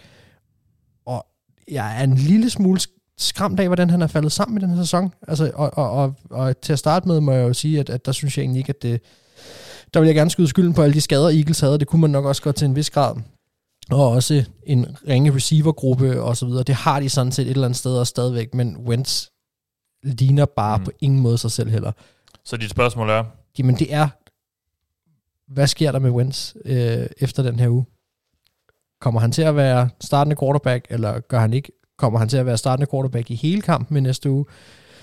Eller kommer Jalen Hurts ind? Øhm, og, og, og jeg tror, at lige så snart, at Jalen Hurts sætter benene på banen, så er Wentz færdig i Eagles. Ja. Koster han dem ikke 60 millioner at slippe næste år? De kan jo ikke slippe af med ham, og det, Det- De skal og forsøge, det er jo også lidt, de, de skal forsøge, de, de vil forsøge Ja. at trade ham jo så, hvis det er. Men det, det har jeg også hørt lidt snart om det der med, at hvis ikke de havde givet ham den extension, så havde han jo været, været i sit femte år nu. Jeg siger bare, hvis du, Og hvis, så, du, og så, havde han, så havde der nok ikke været det samme uh, commitment til ham. Mm. hvis du skifter ham ud og sætter en anden quarterback ind, Ja, så er det, så er det klart, fordi, du har givet op på ham. Ja, til en vis det grad kan jeg godt følge dig, men, så- men det er jo klart, de, det, det har de jo så alligevel ikke. Nej, det har de nok ikke. Og det er, jo det, det er jo nok det, der er et eller andet sted er interessant nok, det er, hvordan har de tænkt sig at agere det her, fordi at, at hvis det kun er pengene, der har gjort, at man ikke vil tage Carson Wentz ud, før at man har gjort, øhm, så skulle man måske også lade være med at drafte en quarterback så højt, som Ja, de har jeg undrer mig Altså også over det valg af Jalen Hurts. Jamen, det- når, når, man, når man har signaleret, at man tror rigtig meget på Wentz. Lige præcis, men på det tidspunkt synes jeg også, der var god grund til at tro på, på Wentz. Men Ja. nu kunne de jo faktisk sidde på en måde, øh, sidde i en position, hvor man så ville tænke, Nå okay, det var måske meget smart, at I gjorde det her. I måske havde en reel backup-plan, fordi Ja. der var den her chance for, at Carson Wentz kunne Ja. falde sammen, som han har gjort, som, ja. som jeg ikke havde troet på kunne ske i hvert fald. Ja. Øhm, Og jeg, og jeg synes også, altså det er jo, det er jo en, det er jo et scenarie, Eagles selv har skabt det her ved netop at vælge Hurts, fordi havde man ikke gjort det, så havde de haft en eller anden, hvad havde de, Nate Ja, præcis. eller et eller andet, og så har man sagt, okay, der er ikke engang mulighed, vi skal have Wentz til at fungere, men nu, nu, nu, nu er der opstået det der, havde Aaron hvad, Rodgers hvad spillet... synes de egentlig om Wentz, og nu har han spillet så dårligt, men hvorfor hiver de så ham ikke ud, når de har taget en quarterback rimelig højt i år, og ja, men det, det er noget virkelig rod, og Doug Peterson, jeg synes, altså, han, han, han får jo meget credit, og han har også fået lang snor, og skal have lang snor, fordi han vandt Super Bowl, men hold da op, det har godt nok set skidt ud siden nærmest. Jamen det har det, og, og, og, man må også tale om trænerstab øh, på det her, øh, når Ja. ja. man taler Carson Wentz. Øhm, fordi der er helt klart nogle ting, der ikke fungerer. Og også fra Doc Petersons side. Men, men jeg, jeg er nødt til at holde fast i, at hvis man, hvis man, øh, hvis man, hvis man tager Wentz ud, så er det fordi, man, så kommer han ikke ind igen. Det tror jeg simpelthen ikke på, at han gør. Ja, Og, og, det er jeg og, ikke sikker på, men, men jeg kan godt følge dig. Men jeg tror, at Carson Wentz vil nok stadigvæk et eller andet sted på grund af sit navn og de ting, han har, kunne være en quarterback, som kunne være interessant øh, for- andre hold også. Jeg tror ikke, at han bare øh, brænder ud, og de ender med at betale ham en masse penge, uden at han øh, på en eller anden måde er aktiv i NFL. Men, så, dit, men ja, så dit spørgsmål til denne uge, det er, hvem der er quarterback i næste uge for Eagles. mm, det er vel et eller andet sted, om, om, om man kan lure, om Eagles har en plan på, ja. på quarterback. Altså, det kan jo allerede i den her uge, kan det jo godt, øh, altså hvis du kommer ud Ja. og, lad os sige, Og han hvad kommer ind og, de? Ja, hvad hvis han kommer ind og spiller en dårlig halvleg? Hvad så? ja. Er det så der, at man siger, vi har stadig en reel chance for at vinde NFC East, det vil vi gerne. Øh, vi prøver noget nyt. Yes, godt. Thijs? Ja, og jeg vil lige følge op på det der. Min meget fire uh, bold prediction, det er, at Doug Peterson han er head coach i New York Jets næste år. Nå, uh, vi snakker 49ers i den her uge. Øh, uh, og jeg vil gerne snakke 49ers, fordi øh, deres forsvar uh, spillede rigtig godt i weekenden mod Rams. Uh, nu har jeg jo slagtet Goff lidt, men, men og kredit til 49ers forsvar. Spillede rigtig godt. Richard Sherman kom tilbage. Det gjorde en kæmpe forskel. Han er simpelthen så intelligent en cornerback, at det gør nærmest helt under at se på, hvor dygtig han er til at læse spillet. Øh, passer simpelthen så godt ind i det system, og jeg synes, jeg synes virkelig, han gjorde en stor forskel. Og, det, og jeg synes, det er interessant at se, fordi det her 49ers forsvar begynder at spille bedre. Der er også nogle elementer på den defensive linje, der er, som er lidt sjove. Kinlaw bliver bedre og bedre. Carrie Hyder kommer ind og gør nogle ting i år. Øh, har, har, han havde to sacks i weekenden og har haft, øh, jeg tror det er seks eller syv nu i den her sæson. Øh, selvfølgelig en erstatning for Nick Bosa. Det er klart, han er ikke lige så god som Bosa, men, men der er noget trods alt fra ham. Og med en secondary, der begynder at være intakt igen, så begynder det her 49ers forsvar at, at kunne gøre modstand mod de fleste hold, og, og være en win condition for dem i de fleste kampe. Og så kan det godt være, at Nick Mullins ikke er nogen særlig spændende quarterback, og det er han ved Gud ikke. Men, men, men kan det her 49ers forsvar gøre dem på en eller anden måde konkurrencedygtige i den her wildcard-kamp, hvor Cardinals jo er gået lidt i stå? Øh, der kunne godt være et wildcard til 9 og 7 i, øh, i NFC i år, fordi Cardinals er gået lidt i stå. Og så ved jeg godt, at det, det kræver selvfølgelig, at 49ers vinder fire ud af de sidste fem kampe, men to af de kampe er mod Washington og, og Dallas. Det er da øh, absolut muligt, at de kan vinde de kampe, hvis forsvar spiller godt. Øh, så er der også en kamp mod Arizona, som, som den kan da godt vindes. Og så skal de bare lave et opsæt mod enten Bills eller Seahawks. Og det er klart, det er to svære hold at slå, og der er ikke nogen, der siger, at de gør det. Men det får vi jo se lidt i den her uge. Hvor godt er det her forsvar egentlig? Fordi de møder Bills i den her uge. Bills har et godt angreb. Masser af våben, man skal håndtere. En, en, en dygtig quarterback også. Øh, nu øh, ved jeg ikke, hvor, hvor præget af den her ankel. Øh, Allen, han fik et lille vrede, men jeg tror, at han, han er nok fit for fight. Men kan det her få de Niners forsvar gå ud og spille helt op med Bills, eller gøre kampen tæt mod Bills, og fordi altså Bills løbeforsvar er heller ikke så godt, at, at Kyle Shanahan måske, han kunne godt have en god kamp øh, med løbeangrebet i den kamp, øh, på offensivt. Så kan det her få Niners forsvar gå ud og gøre den her kamp tæt, så vil jeg slet ikke udelukke, at 49ers kan, kan lege med øh, om en slutspilsplads i, i den her sæson, fordi at, at det her forsvar potentielt vender tilbage til at være top 5 forsvar. Og det får vi så se den her uge, øh, om, om det er gældende, eller om det bare lige var en Rams-kamp, fordi de ja. altid har godt styr på McVay og Goff, eller det har i hvert fald haft i de sidste par år. Øh, så det får vi ligesom at se, om, om de også kan håndtere øh, Stefan Dix og mm. John Brown og Josh Allen og så videre op i, op i Buffalo. Det er så på hjemmebane. Så en lidt større mundfuld måske, ja. På hjemmebane i godsøjne i Arizona. Øh. Ja, det har vi så heller ikke rigtig vendt. For Niners, de har mistet hjemmebane. Ja. Fordi de ikke må spille i øh, Santa Clara, hvor de jo har hjemme øh, på grund af corona og så videre. Anders, et ja. spørgsmål, du gerne vil have besvaret.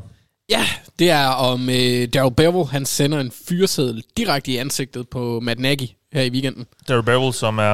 Øh, interim head coach for Detroit Lions. Ja. Tidligere offensiv koordinator under Matt Patricia. Ja.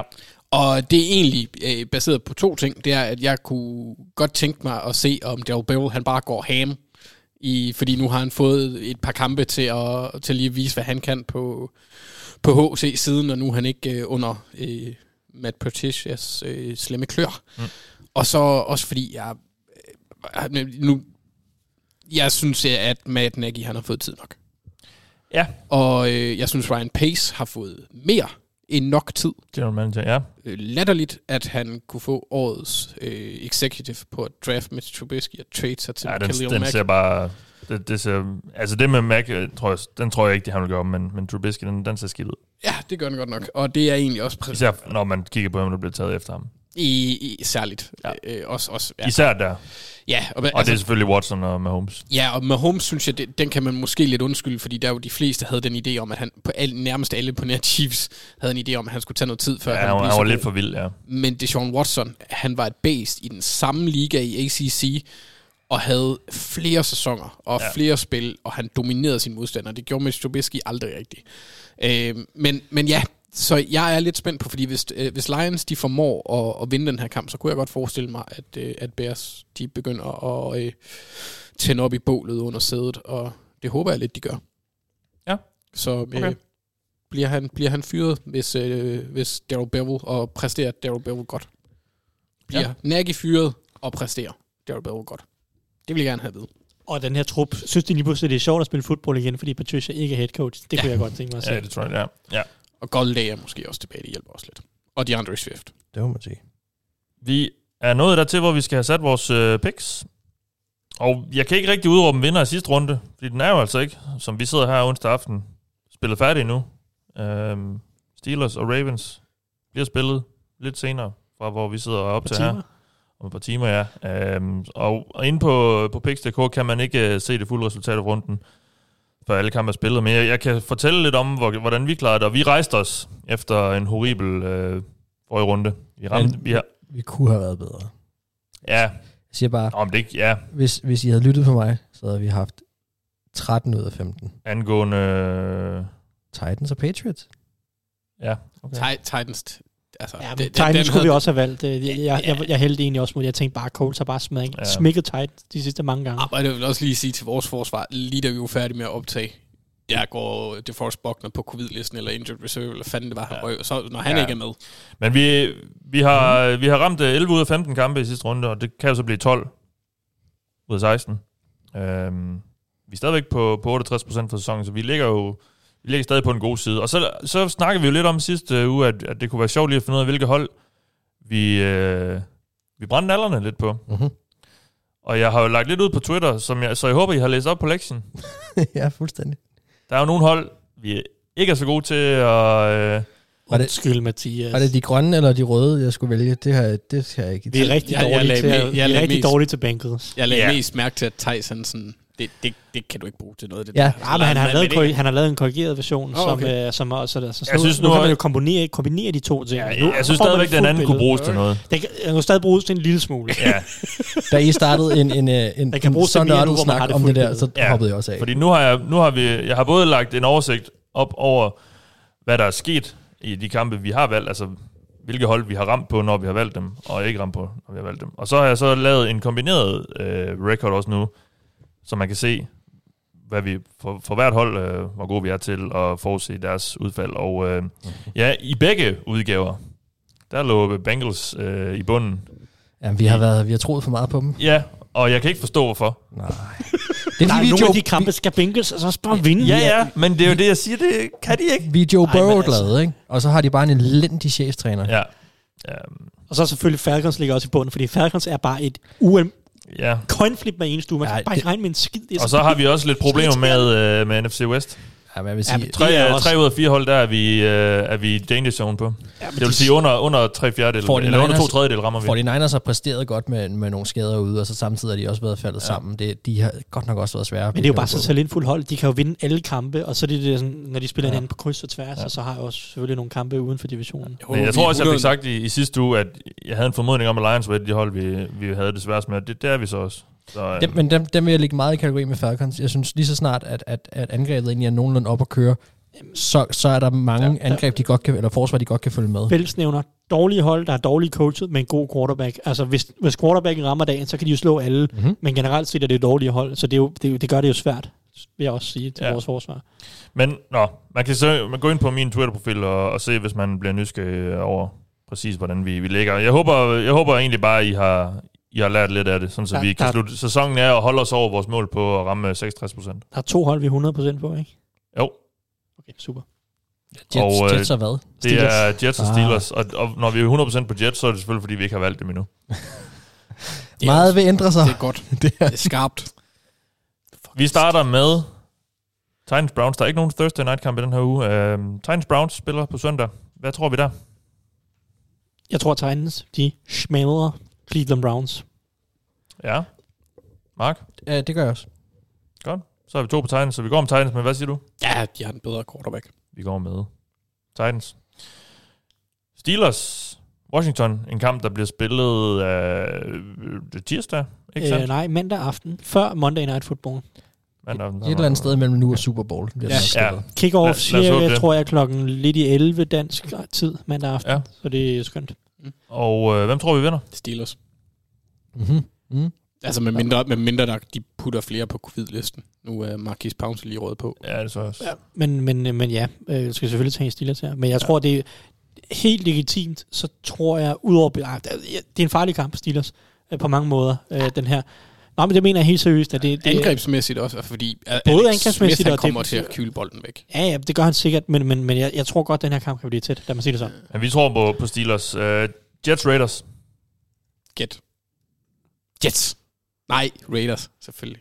Jesus Christ. Mark, han tager... Øh, Jeg tager Jets. Ja, men det har han sagt. Jo, jeg gør. Jeg tager Raiders. Bare Ja, ja, rolig, tak, Mathias. tak. Øh, Jeg har brugt min ene skud på Jets i år, og det jeg synes, det, jeg, jeg synes ikke, du skal tale ned over Mark. Han, Nej. Altså, respekt for, at man Ja, ja, ja. ja. tage Jets Ja. ja. en gang i år. Ja. Mhm. Så, længe man ikke gør det mere end en gang, fordi så bliver det idioti. Men vi er rigtig gode til Jets-kampe. Vi er, øh, vi er også rimelig gode til Raiders-kampe. Så jeg har det, jeg, jeg har det godt med, at vi, vi er gået med dem. Um, Vi ser. Nej. mod Jaguars. Der kan du bare holde knappen nede. Nej. Mm-hmm. Ja. mere? Du. Nej. Hold da. Og Thijs? Ja, tak. Nej. Vi går med Minnesota Vikings. Flotte, lysende lille knap. Jamen, jeg tænkte, den skulle have Ej, det er så dejligt. den, den rigtige farve. Um, Dolphins Bengals. Ja, I ved jo... Nå, øh, Ja. ja. Vi skal nok lade være med at tage Bengals, Mathias. Ja. Ja, Nu. vi går med Dolphins, og jeg tror også, jeg sætter det sådan halvhøjt. Mm-hmm. Hvad, hvad lytterne ikke kan se, er, at Mathias han har fundet et bat frem. Nej, jeg, øh, jeg gider ikke snakke mere Bengals Nej. i år.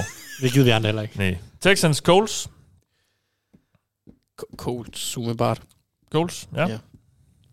Ja, jeg tror simpelthen, coachingforskellen er for stor.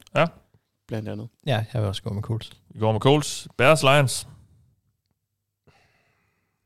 To, øh, og, vi, og vi, ja, nu snakker jeg om, vi har ikke taget Jets endnu i år. Vi har heller ikke taget Bears endnu i år. Det har, det har så ikke, øh, Det tror jeg må det tage. har ikke været lige så godt for os, som ikke at tage Jeg tror ikke, Jets. det er Marks skyld, for jeg tror, Mark har taget Bærsen en to-tre gange i Ja. hvert fald. Det er nok mere, i hver- i hvert fald min skyld. Jeg tror ikke, jeg har taget Bærs endnu. Og det ser jeg der ingen grund til at ændre på. Jeg tager da Lions. Nå, Jeg tager Bears. Fuld Bærs hater i år her. Så får du lov til at være tiebreaker, Anders. Ah, øh, skal jeg gå? Ja, jeg har svært ved, jeg går med den bedste quarterback. Så jeg tager Lions. Okay. Um, Falcons Saints. Puha. Taysom Jeg går, jeg, Skal du gå jeg, med jeg, den bedste quarterback ikke, jeg igen? går ikke med den bedste quarterback. Nå, okay. Det, nej, det gør jeg ikke, Mathias. Ej, hvor kæft, det er ringe. Ej, men jeg kan Det, Og jeg har også, jeg er også, Jamen, det, altså jeg, jeg er også sådan lidt, øh, det bliver også jeg, er ikke, meget, jeg er ikke objektiv, når jeg siger det her. Jeg kan ikke tage Saints seriøst med Taysom Hill. men, men det, blev, det blev også sat på spidsen i den Broncos-kamp. Det var virkelig noget ringe. Ja, det var ren Og lort. men quarterback. Saints, de spillede også den kamp, så de vidste, Ja, ja, de vidste de, de kunne Ja, vinde den på, på ikke at gøre noget Ja, som men, helst. men, men, men det er øh, vist ting som Hill, ikke? De gad ikke engang spille og de, de, har, de har Men sagt, at de ændrede gameplan dagen før, da de fandt ud af, at det her skete, sådan, mm-hmm. med, at de bare ville løbe. Fordi hvis han Ja. begyndte at kaste den, så kunne det jo gå galt. Men hold op, Ja. hvor de har de haft en nem schedule, siden at Drew Brees han, Ja, det er hyggeligt. ud. Uh, Ja. Jeg glæder mig meget til at se, om Falcons har justeret, fordi der, deres offensive linje og Matt Ryan blev jo bare slagtet i det jo opgør for to år siden. Jeg skulle lige sige, er det ikke kun to år siden? Jo, øh, det er det. Hvor det Øh, også var Taysom Hill? Ja, Ja. det var Taysom Hills første kamp Ja. ja. øh, mod Falcons, og de vandt jo også ret overbevisende den kamp, mener. Ja. Ja. Blandt andet fordi Falcons angreb intet kunne. Præcis. Og Matt Ryan, han stod inde i lommen og var forvirret og holdt bolden for længe, og tog bare det ene snack efter det andet. Så har de noget at kunne justere? Ja, Det det, er så jeg. det der spørgsmål. Jeg, jeg tror det også, øh, og jeg har... Jeg, Oha, der kan du høre dig. Jeg tror altså også, du tog Falcons dengang, gjorde du ikke det, Thijs? jo, men det er jo fordi, det gør jeg også. Hill er quarterback, det er også den, jeg... Vi er det skidt også, på Falcons i år. Vi, vi er ikke Ja, men det er jo også... Jeg, jeg, jeg tager en mønt. Okay, jeg finder en mønt. Hvad, hvad siger I andre? Jeg Ja, vælger ja, jeg Falcons. siger Saints. Okay, så er du Så er mønten- så er du, er mønten okay, mønten er vildt Okay. Anders, krone er Saints. krone. Okay, vi går om Saints. Den er, den er du sikkert også glad for, Mathias. Uh, jamen det, vi, vi har faktisk været gode på Saints i år, og ikke særlig gode på Falcons. Nej. Det kan være, det ændrer sig nu. Seahawks, Giants. Seahawks og... Mr. Unlimited.